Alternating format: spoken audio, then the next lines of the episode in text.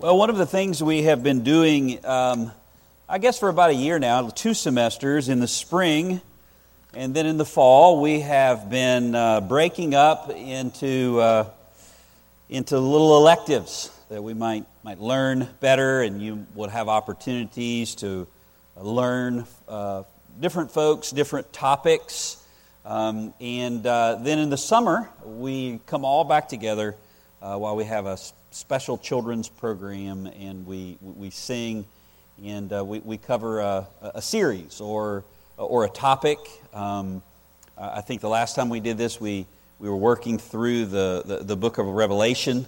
And tonight, we're going to start our summer series. I think it's going to be very helpful uh, to you. At least that's what we prayed about, and we, we talked about uh, what topic uh, would, be, would be good for, for me uh, to address.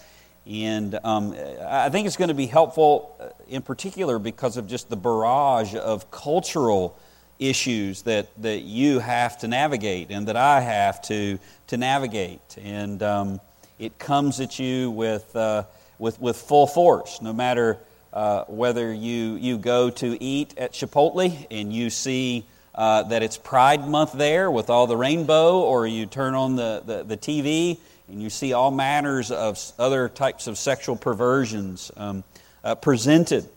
And every generation has to deal with things their parents and their grandparents didn't.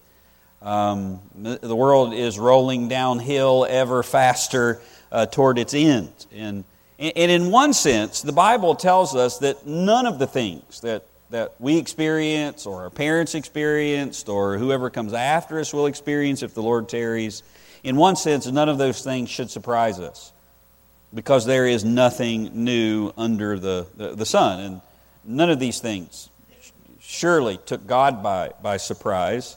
I think that's what Jesus suggests in Matthew, Matthew 24 when he asks his, or when his disciples ask him, when is the second coming and what uh, will be the sign uh, of your coming? You remember in the Passion Week, Jesus goes to the Mount of Olives after teaching in the, uh, in, in the Temple Mount, and it's just him and his disciples, and, and they want to know when is the end coming?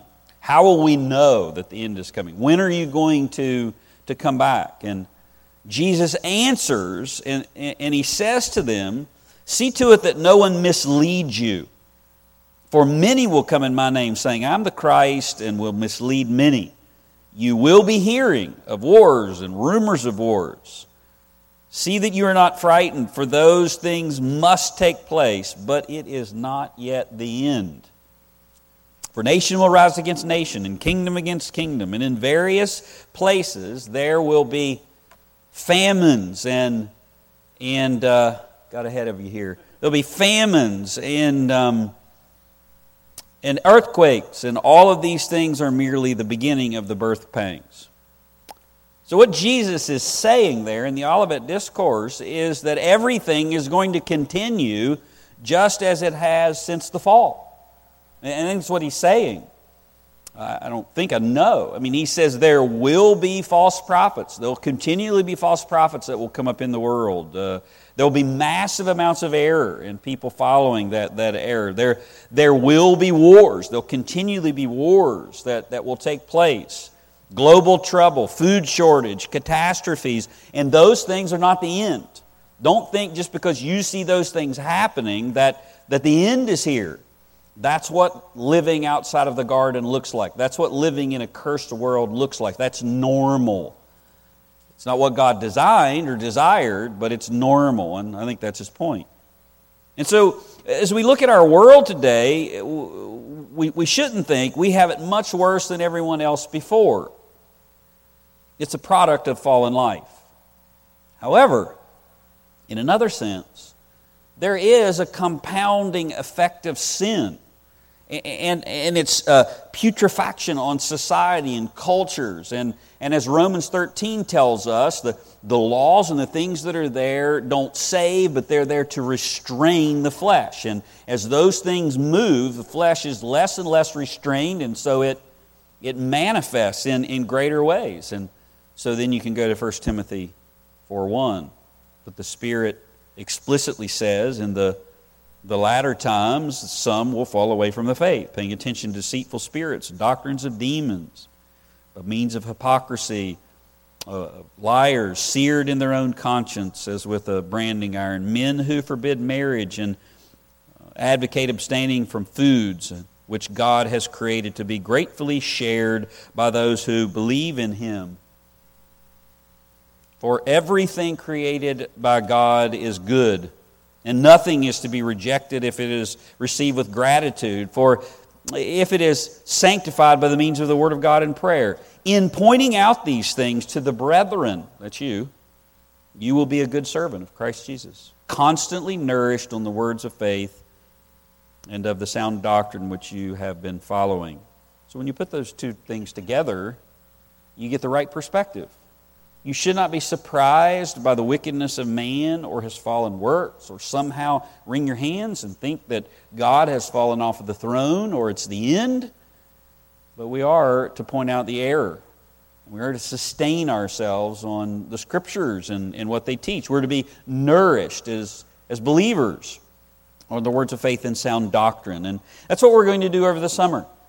Um, as that is specifically related to creation and, and culture. And, and we're going to do that in, in two parts. First, we're going to lay a foundation. So we're going to go back to Genesis, chapters 1, 2, and, and 3, and we're going to see what the Bible teaches about the world and mankind and how that sets the guideposts for all of, of life. And then in the second half of our summer series, we're going to apply that to some very thorny cultural issues, uh, issues uh, uh, that relate to gender and, and other perversions like homosexuality and, and more. And we're calling it applied anthropology. So, creation and culture, and specifically, we're going to apply that to anthropology. How does creation related to mankind in the fall, how does that work out in, in, in life? We're going to answer questions like how does being made in the image of God make a difference in life practically? I mean, you know you're, you're made in God's image, male and female. He created them I mean, in the image of God. But, but how does that guide your purpose on the, on the earth? Does that matter? Is that just a, statement that Moses makes in Genesis? I mean, what does that demand then scripturally? The fact that you're image bearers. Basically, how do you image as an image bearer. Um, that's the anthropology part. Uh, we'll study creation and man's unique part in that creation. It's the pinnacle of everything that God made, and all of creation testifies to the, to the glory of God, but, but none of creation is in the image of God or, or is the image of God like, like mankind. And He created them male and female. And he did that intentionally. It was part of the divine design. Um, Gavin Peacock said, He designed their form and frame, He programmed their biology and physiology. Man is male and female does not owe to an evolutionary outworking, but divine intent, to divine intent. When you look at a man, you're supposed to think God designed that structure. Amazing. And when you look at a woman, you're supposed to think God's own mind created her. Incredible. And then we're going to apply that anthropology, study of man, in, specifically in creation, we're going to we're going to apply that to life. And you're going to see how biblical roles are rooted in creation men and women, their unique function. Biblical distinctions are rooted there, leading and supporting. Biblical purposes for living are all rooted in Genesis chapter 1 and, and, and 2. Taking dominion and raising children and all of those things. And biblical sexuality is, is rooted there as well. Well, marriage versus sexual sin gender dysphoria, and all of those other big words that you hear being tossed around on CNN and other places. And when we get there, you're going to see that the fall has altered life. Uh, if you want uh, if you want more than what you're going to get on, on Sunday nights, or, or if you want to just listen to something that will help you think rightly about life, I highly recommend the book of Ecclesiastes to you. We preach through it verse by verse. Uh, after preaching Ecclesiastes, I, I, I think I came to the conclusion that it is one of the most important books in the Old Testament to help you to understand what is going on and why we, we have some of the struggles. It's a commentary on, on, on, uh, on Genesis 3. It's a commentary on life living outside of the garden. Um, and the fall has altered life. Ecclesiastes takes us into the throes of what it feels like to, to live under a, under a curse. And that's where all the past and current uh, perversions come from. The fall was a reversal of everything that was good and gracious. I mean, the order was reversed in the fall. Creation, the snake, rules over the woman. Roles were reversed. The woman, in turn, went to lead her husband. And the man became a passive follower in, instead of the initiating leader and lover and protector that he was created to be. Owen Strachan said, uh, the, the one uh, created to rule the serpent was thoroughly ruled by the serpent, and the one created to lead the woman was led by her. Uh, John Milton called Adam's abdication effeminate failure in full bloom. And beyond that, Adam even continues, I should say, to act like a coward whenever God calls him out. And God says, Adam, where art thou? Where are you? And Adam blames the woman, and then he blames God. The woman did it, the one that you gave me. And the result of this reversal was devastating. Owen again said Genesis 3 7 is the fountain of all ungodly thinking regarding the body. Genesis 3 7, the eyes of both of them were opened, and they knew that they were naked. Here is the beginning of all gender dysphoria, he said, a feeling as if our bodies do not fit our true identities. Here is the starting point of all insecurity over our imperfections and weaknesses and shapes.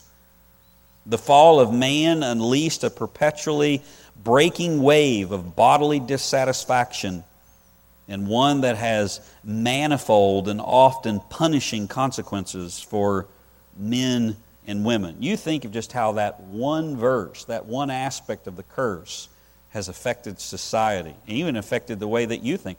I still remember vividly the first time someone criticized a part of my, my body. Somebody told me that I had skinny legs one time, and I do. And I still remember that as a child. I can also remember a compliment that I received from one of my friends when we were playing football. It's amazing how that affects you. And here it is. This is where it's rooted. Of course, it goes far beyond skinny legs. It goes into whether you're a man or a woman and all of those other things. You, see, the fall was, was not just choosing evil over good, but a breakdown of creation's order and divine design. And so tonight and next week, we're going to introduce the creation event. Tonight, we're going to look at a, a common counterfeit the world uses to explain it away. And then we're going to look at mankind, the pinnacle of God's creation, and understand what it means to bear, bear God's image, including explaining the commands that He gives to us as image bearers. And finally, we'll look at the fall and how that's brought many perversions, such as the gender confusions and other perversions, the reversal of order in, in home and in society. And we'll also we also have some Q and A's scheduled um, opportunity to answer some, some questions. So let's get started. Open your Bibles to Genesis 1, verses 1 through 5. Genesis 1, and we'll just start with the first five verses tonight. You've read this before, but think about these words and how profound they are. They, they start God's revelation to man. In the beginning, God created the heavens and the earth. The earth was formless and void, and darkness was over the surface of the deep. And the Spirit of God was moving over the surface of the waters. And then God said, Let there be light. And there was light. And God saw the light was good, that the light was good, and God separated the light from the darkness. God called the light day, and the darkness he called night. And there was evening, and there was morning, the first day, or one day. What an amazing statement or series of statements there. And the Bible declares in the very first verse, in the beginning, God. And God created, He did something. He created the heavens and the earth. And here we have the first words of, of God's revelation to man, and it describes the commencement of creation. Not the beginning of God, because He's eternal. Romans 1 tells us that the fact of creation, this revelation that comes to us through creation, teaches us some things about God. It, it teaches us that, God's exi- that God exists. I mean, creation comes from, from somewhere. It teaches us the eternality of God, that God is eternal. Someone had to exist prior to the beginning. That God is all powerful. The, the power to create, His power, is incomprehensible It teaches us that God, as creator, is the ruler over his creation. He's self existent, he's, he's eternal, he's the omnipotent author, he's the ruler over his creation. And, and up to this point, you have eternity without time. I mean, we, I think we joked before, or talked about how uh, the, the common definition of foreknowledge is that, that, that God in eternity past, and there is no eternity past. Here's eternity without time prior to Genesis 1 1. It contained God, it contained His eternal decrees, but uh, nothing but heaven, which was the abode of the, the Trinity. The Bible actually tells us there are three heavens. Uh, 2 Corinthians uh, 12 2. There's heaven where God is, there's the, the heavens where the stars are, and then there's the heavens, the sky, or the atmosphere.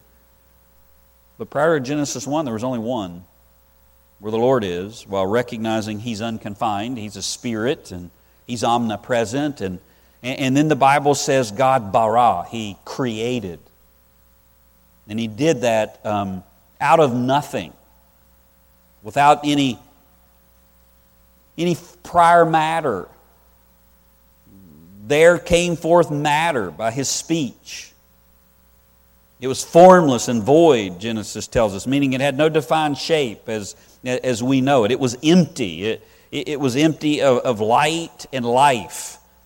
There was a, a mass engulfed in water and blackness, the, the kind of darkness that, that, that, that you have whenever you, you go into a cavern and you shut the light off. I don't know if they do that anymore, but I can remember the first time I went to Luray Caverns and they get you down in there and they tell you what's coming, but then all of a sudden they turn the lights out.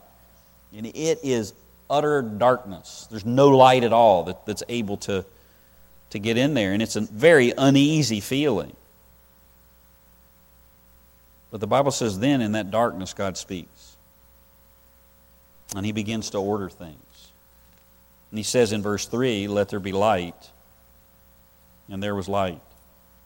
Up to this point, the, there is light in the, in the third heaven where the, where the Lord is, because He is light, and in Him there is no darkness of all. And the Bible tells us the brightness of His glory, the brightness of Christ is the brightness of, of God's glory, and He shines continuously. It, the brightness literally means outradiating. Was it visible light? Some people believe that this light here was God's Shekinah glory supplying radiant illumination until the sun was created on day four. We're not told that from the text. We're only told that light was created, and now this light that's somehow confined to heaven uh, is now expanded into the created realm. And it shines on this rotating earth, uh, beginning time as we know it. Look if you would at verse 5. God called the light day, and the darkness he called night. And there was evening, and there was morning, day one, or one day. It's now fixed at a point. because he divides the darkness from the light in verse 4, and here in verse 5, he names it, calling the light day and calling the darkness night. So here you have the beginning of a 24 hour day. What a dramatic five verses. I mean, unrivaled power, unthinkable majesty, and undeniably supernatural. Do you believe that? Do you believe Genesis chapter 1, verses 1 through, through 5, as it is written? If you're a Christian, you should, because that's the beginning of God's revelation to you. And as we walk through the series, my, my hope is that you'll grasp a clear picture of of what God reveals about His creative work, and, and also to arm you with this knowledge to weed through the rejection of the biblical account. Because in the majority of places that you receive information about life and culture and about origins, it's no secret that it won't come from Scripture. I mean, the vast majority of media and educational institutions and the scientific community believes and presents as a fact the, the very weak theory uh, of evolution unchallenged, I might add. I mean, it's anathema to even ask a question about it. I mean, it's presented as the origin of all things on PBS, National Geographic, Discovery Channel, Animal Planet, and, and many more. It's taught to your children in public school and private schools and even some so called Christian institutions. It's the predominant belief of the medical and psychiatric community. It's the basis for the treatment of many illnesses, some real and some perceived. Not to mention, it's the basis for political movements and, and other theories about government like communism and socialism and racism and wokeism and all the other things that are out there. It's even taught in places that you would have never imagined, or at least I would have never imagined, in, in the Holy Land. I mean, one of the guides I had uh, in Israel recently stood looking over the great rift in the Hula Valley and said, Millions and millions of years ago, this valley was, was created. It wasn't Boaz, by the way. The point is, it's everywhere. And to deal with it, you must remember what you learned in the TBC new member class. You must remember that your practice, the way you live, the way that you conduct yourself comes from what you believe. What you do comes from what you believe. And what you believe comes from a, an authority. And I go over that almost every single new member class. So, what you believe and, and the, where you get those beliefs, the authority, it, it, it, it's very important. And for a Christian, our authority is Scripture. And Scripture then forms our belief system. And then, based upon what we believe, what we know to be true, from that authority, we, we live our lives. We, we govern ourselves. We make choices.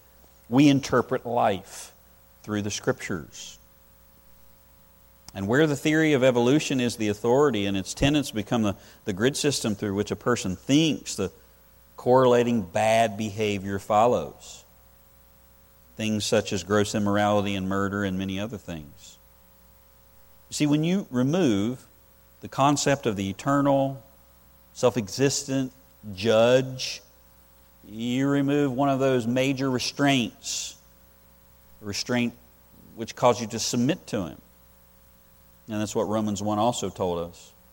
There's a rejection of God that's revealed, that God that's revealed in creation by suppression of truth and unrighteousness. And once they go deeper into that unrighteousness, then God turns them over to their sin. And as they continue in sin, He gives them over to vile passions. And as He gives them over to vile passions, they, which is the root of their sin, as they continue in, in that unchecked, He finally gives them over to a mind that doesn't work, a debased mind, where they can't even reason. It's a scary picture. We saw it. And you can see the effect it's had on nations and even our own society. And while many people are confused and some deceived, God has very revealed very specifically the antidote in, of all of these issues in, in the Bible, and you only need to turn to the Scriptures to find them. I mean, God declares He created us and everything around us, and He did so in a very specific way. Psalm 33 6 By the word of the Lord were the heavens made, and all the hosts of them by the breath of his mouth. Psalm 33 9. For he spoke, and it was done. He commanded, and it stood fast. Or you could go to Colossians 1:16, for by him that's Christ all things were created. And you know how that ends. All things were created by him and for him. And the literal account of how that happened is recorded for us in Genesis chapter 1 and, and 2. I think you can actually boil down the three basic views of the origin of, of life, or you can, you can boil down the views of the origin of life in, in three basic approaches. Only one of those can be found in the biblical text. I want to show you the competing view tonight. This is the, the view of, of evolution.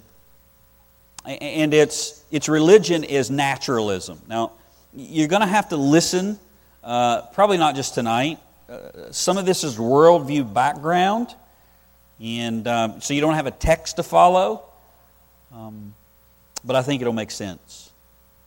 Naturalism, which is the, the religion for evolution, is a view that every law and force operating in the universe is natural. Naturalism, it's natural. It's not moral, it's not spiritual, or supernatural. It's the basic premise that there is no such thing as a supernatural realm. And its system of origins is called evolution. You know that.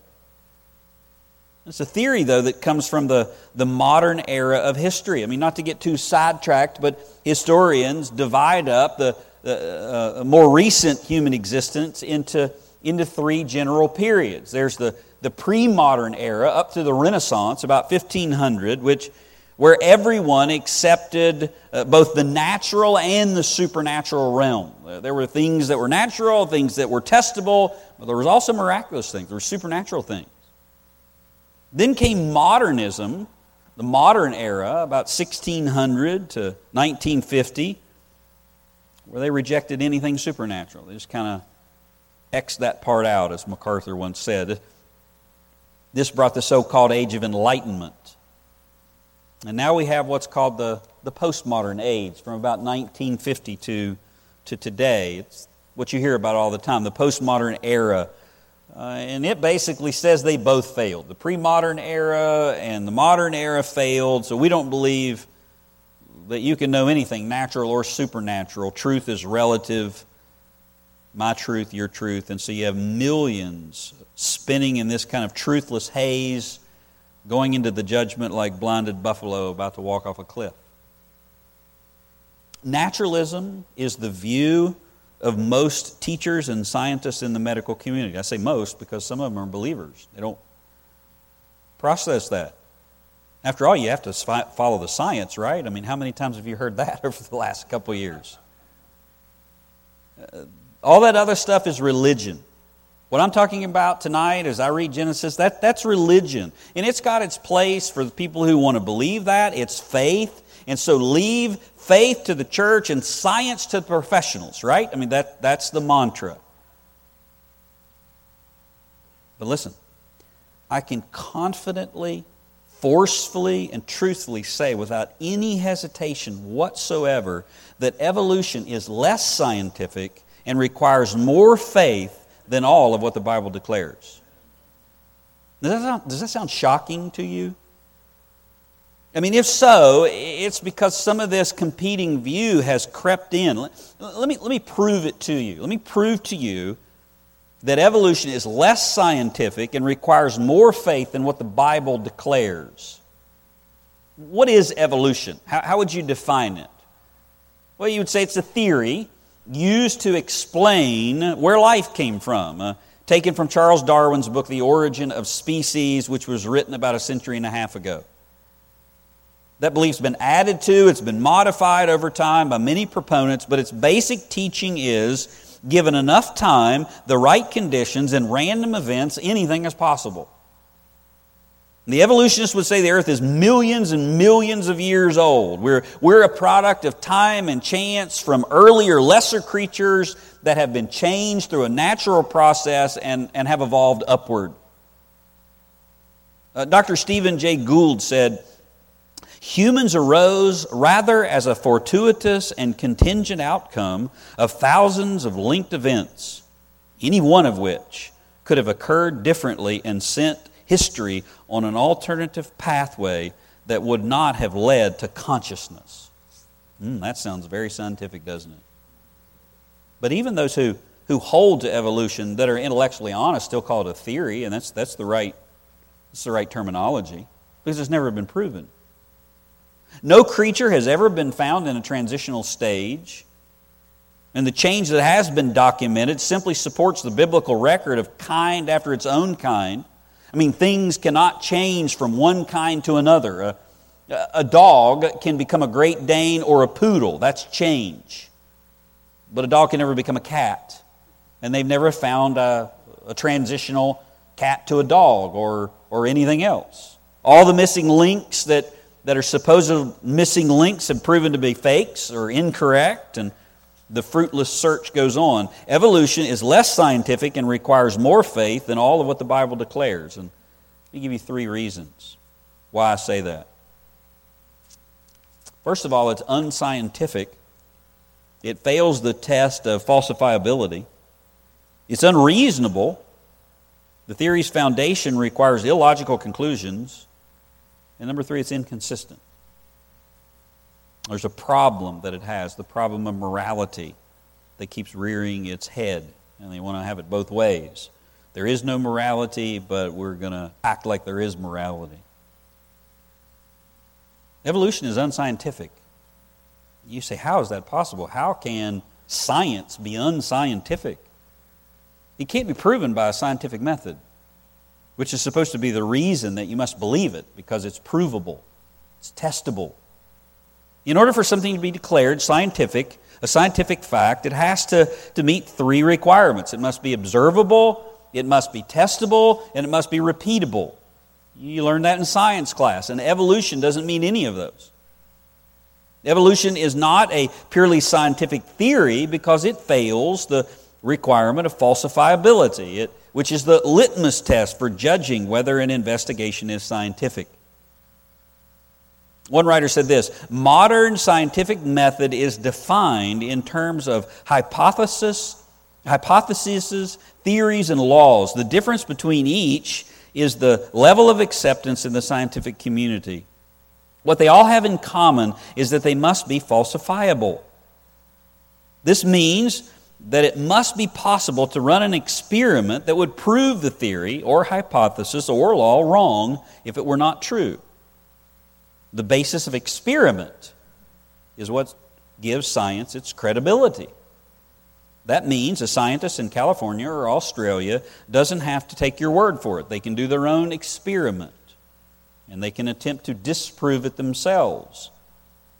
And evolution fails both of these tests.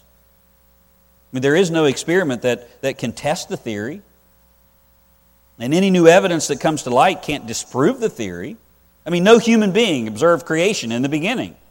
There wasn't a human being then in the beginning, according to evolution. Evolution is not testable in its original state, and it's not repeatable. One can only attempt to observe the, the results of the previous event that nobody was there to observe. MacArthur said the, the origin of life can neither be observed nor reproduced in any laboratory. And so, by science's uh, own definition, then, it can give us no knowledge whatsoever about where we came from or how we got here because evolution is based on a belief, not a scientific fact. You say, wait a minute, what's a belief that can't be observed or proven doing in science based on somebody's word? You say, oh, that's faith. You see, we have the same set of facts as an evolutionist. We have the same earth, we have the same fossil record. We just approach it, approach it from two different beliefs. We approach it from the biblical record that which says that God created and he reveals to his creation what he did and how and we have a record of that. So we then interpret the fossil record and everything through the record that God has given us. And what they do is they come with the belief that there is nothing supernatural. That, that's where they start. And so there is no way that creation or the Bible could be true, and so there must be some other way. And so that leads them down a completely different path.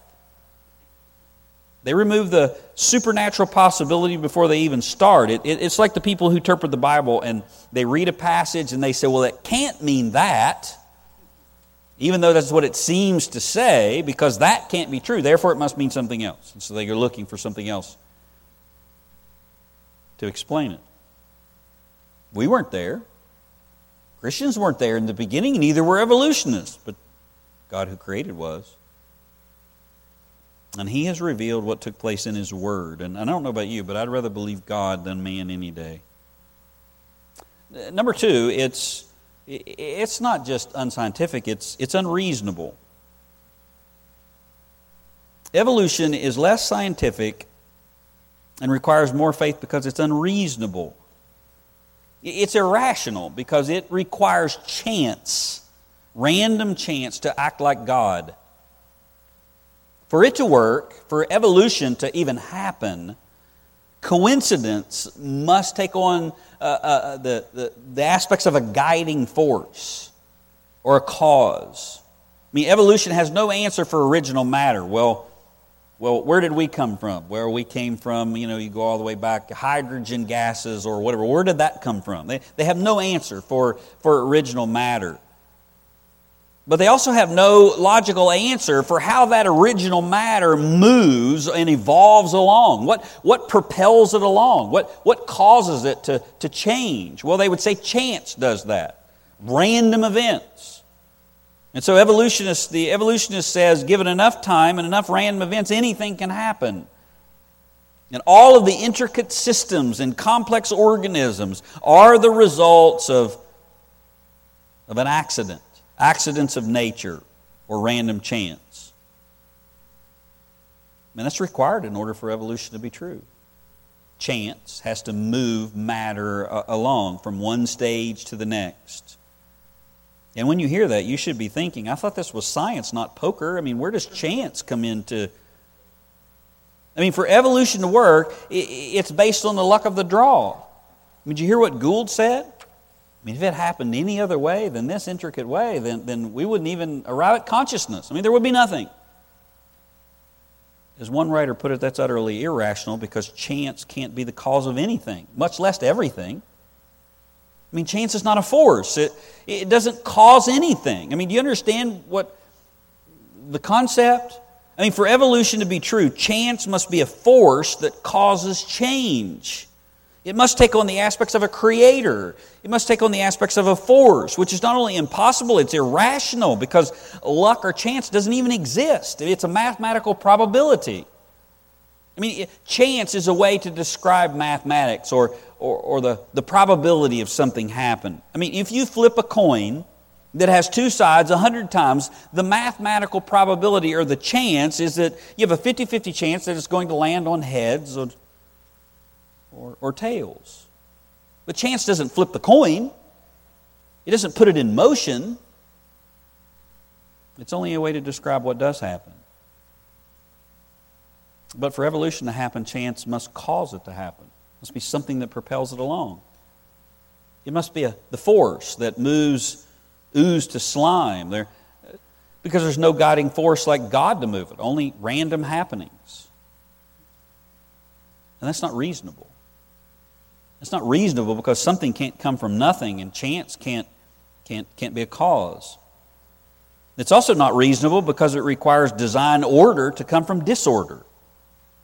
I mean, something can't come from nothing and Chance can't cause anything, and order does not come out of disorder.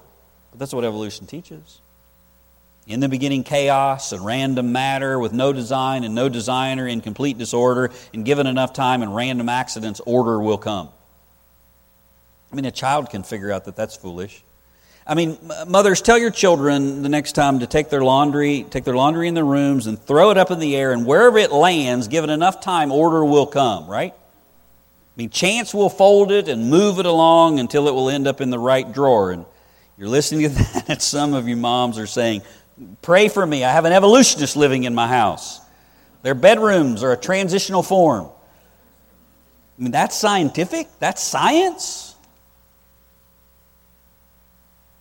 That's more intellectual than a creator, God, who designed? ordaining and fulfilling what he ordains just because you can't explain who he is or how he got there. And you, you can't you can't wrap your little pea brain around something that's miraculous or supernatural. That makes more sense than, than god. But that's what evolution teaches. And common sense tells you structure doesn't come out of chaos without something to structure it i mean the human body with its skeletal nervous and circular circulatory systems? Chance. The pupil of the eye? Chance. The earth? Uh, 238,855 miles from the moon to create small tides to clean the ocean, and only a slight difference would cause them to wash over the continents two times a day. That's chance. The earth tilted on its axis at 23.5 degrees, which creates seasons. One hemisphere uh, tilted toward the sun to experience summer, the other hemisphere tilted away to experience winter. Spring and fall occur when the hemisphere is between the two extremes. Chance. The Earth is the only planet that we know of where the normal temperature range allows water to exist on its surface as a liquid, which is necessary for life as we know it. The atmosphere consisting of 78% nitrogen, 21% oxygen, and traces of other gases making it breathable, to say nothing about the lungs that bring that in and absorb it into a, the bloodstream. Chance? That's utter foolishness. And evolution is not scientific, it's not reasonable, and finally, it's, it's inconsistent. The third reason I think it, makes, it takes more faith to believe evolution is because of its inconsistency. One of the most difficult and uncomfortable problems with evolutionary theory is what to do with morality, what to do with right and wrong. I mean, if an evolutionist agrees that moral right and wrong exist, then they can't explain where it came from. And they're back to faith. Because if you have a moral right and a wrong, then or absolutes, then, then you must have law, and, and law requires a lawgiver and a judge, which is the very thing that they're trying to escape by their theory to begin with a lawgiver and a judge that they're going to stand before one day. But if they hold to the true basis of evolution, then morality doesn't exist. And that's also problematic because it makes evolution very culturally unacceptable try um, preaching survival of the fittest on CNN on Sunday night and see how that, that works. I mean, for evolution to work, the strongest gene must prevail. The strong must kill the weak. Man is no different than any other animal, so there's no right or wrong way to go about doing that. I mean, to evolve upward, the superior one must prevail over the inferior one. And there's, not, there's nothing wrong about somebody superior taking out somebody inferior. In, in fact, that's, that's what must happen in order for the species to, to move along. You see why that's uncomfortable? There is no right or wrong. Right is whatever evolves the species. And so there's no purpose, there's no justice, there's no life after death just matter returning to matter. Murder is not wrong. Rape is not wrong. It's all part of the process. Sterilization of mentally handicapped is not wrong. It helps the species. Killing deformed babies eh, uh, before they're born, that's good. That, helps. You see how it transforms? Is the basis for governments. Nazi Germany was based on evolutionary theory. Margaret Sanger, uh, the founder of Planned Parenthood, began Planned Parenthood based on eugenics, that certain races were less desirable, so they needed to be limited. That's also why you see such a lack of restraint and immorality in our culture because children have been fed this stuff. No purpose, no absolutes, life's not precious, it's not sacred. And so you have abortion and euthanasia and all kinds of other things. All because, for the most part, of evolutionary theory. And it's a hopeless theory, too. Some of you may not have heard of Carl Sagan, but some of you will remember him. December 1996, shortly before he died, he went on Nightline with Ted Koppel. Some of you have no idea who Ted Koppel is, is either. when asked, um, did he have any pearls of wisdom he would like to give the human race, knowing he was going to die? Here was his answer. We live on a hunk of rock and metal that's a circle that had a humdrum start. It's about 400 billion. It's one of about 400 billion other stars that make up the Milky Way galaxy, which is one of billions of galaxy, galaxies which make up the universe, which may be one of a very large number, perhaps an infinite number of other universes. Our planet is a lonely speck in a great enveloping cosmic darkness, in our obscurity, in all of its vastness. There is no hint that will help, uh, that there is no hint that help will come from elsewhere to save us from ourselves. He should get a job as a motivational speaker, right? Church, that's the conclusion of a man who rules out God in his mind. No wonder the culture is without hope. But can I tell you something tonight? Some of you already know. There is a God, and his name is Jesus Christ. And he created us himself as a special creation.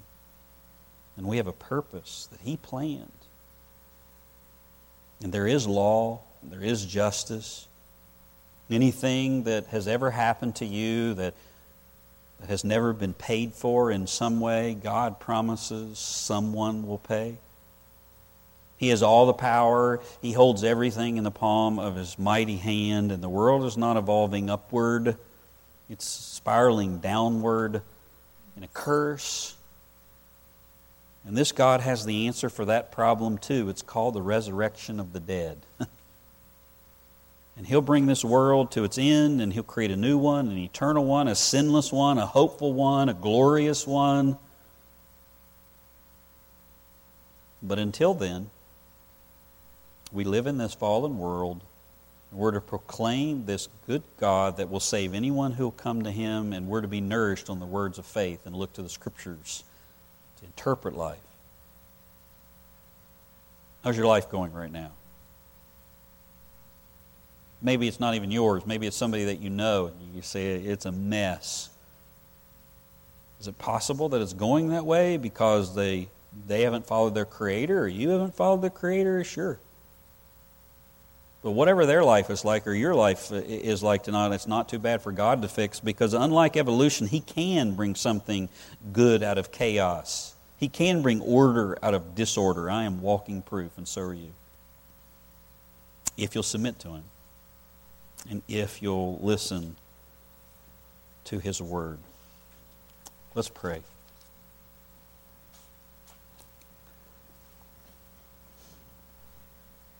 Father, what a, what a dark lie that so many people have bought into. We are so tempted by our culture to, to be um, syncretistic, that everything is equal. Um, evolution is a view that's, that, that's fine for some to hold, and creation is a view that's fine for others to hold, but that's not true, Lord. Either you are God or you're not, and either your word is true or it's not. And it is. And so anything, as Paul tells us, that's contrary to Scripture is the doctrine of demons. And yet that pressure is all around us, Lord. It's unfolding all around us. And, and in one sense, we want to be protected from it, be guarded. We want our children to be guarded from it, that they, they wouldn't be wouldn't be conformed to this world, but you tell us the way that that can happen is by being transformed through the renewing of our mind. So help us, Father, to be nourished on the Word. Help us to do that in our families as well, or with our families. And then, Father, help us to proclaim the gospel to a lost and dying world that order might come out of chaos, that salvation, life might come out of death and teach us over this summer series. Um, help us to see how we're your image bearer and how in bearing that image we have a purpose and how that works out from Scripture as our authority. We ask it all in Jesus' name. Amen.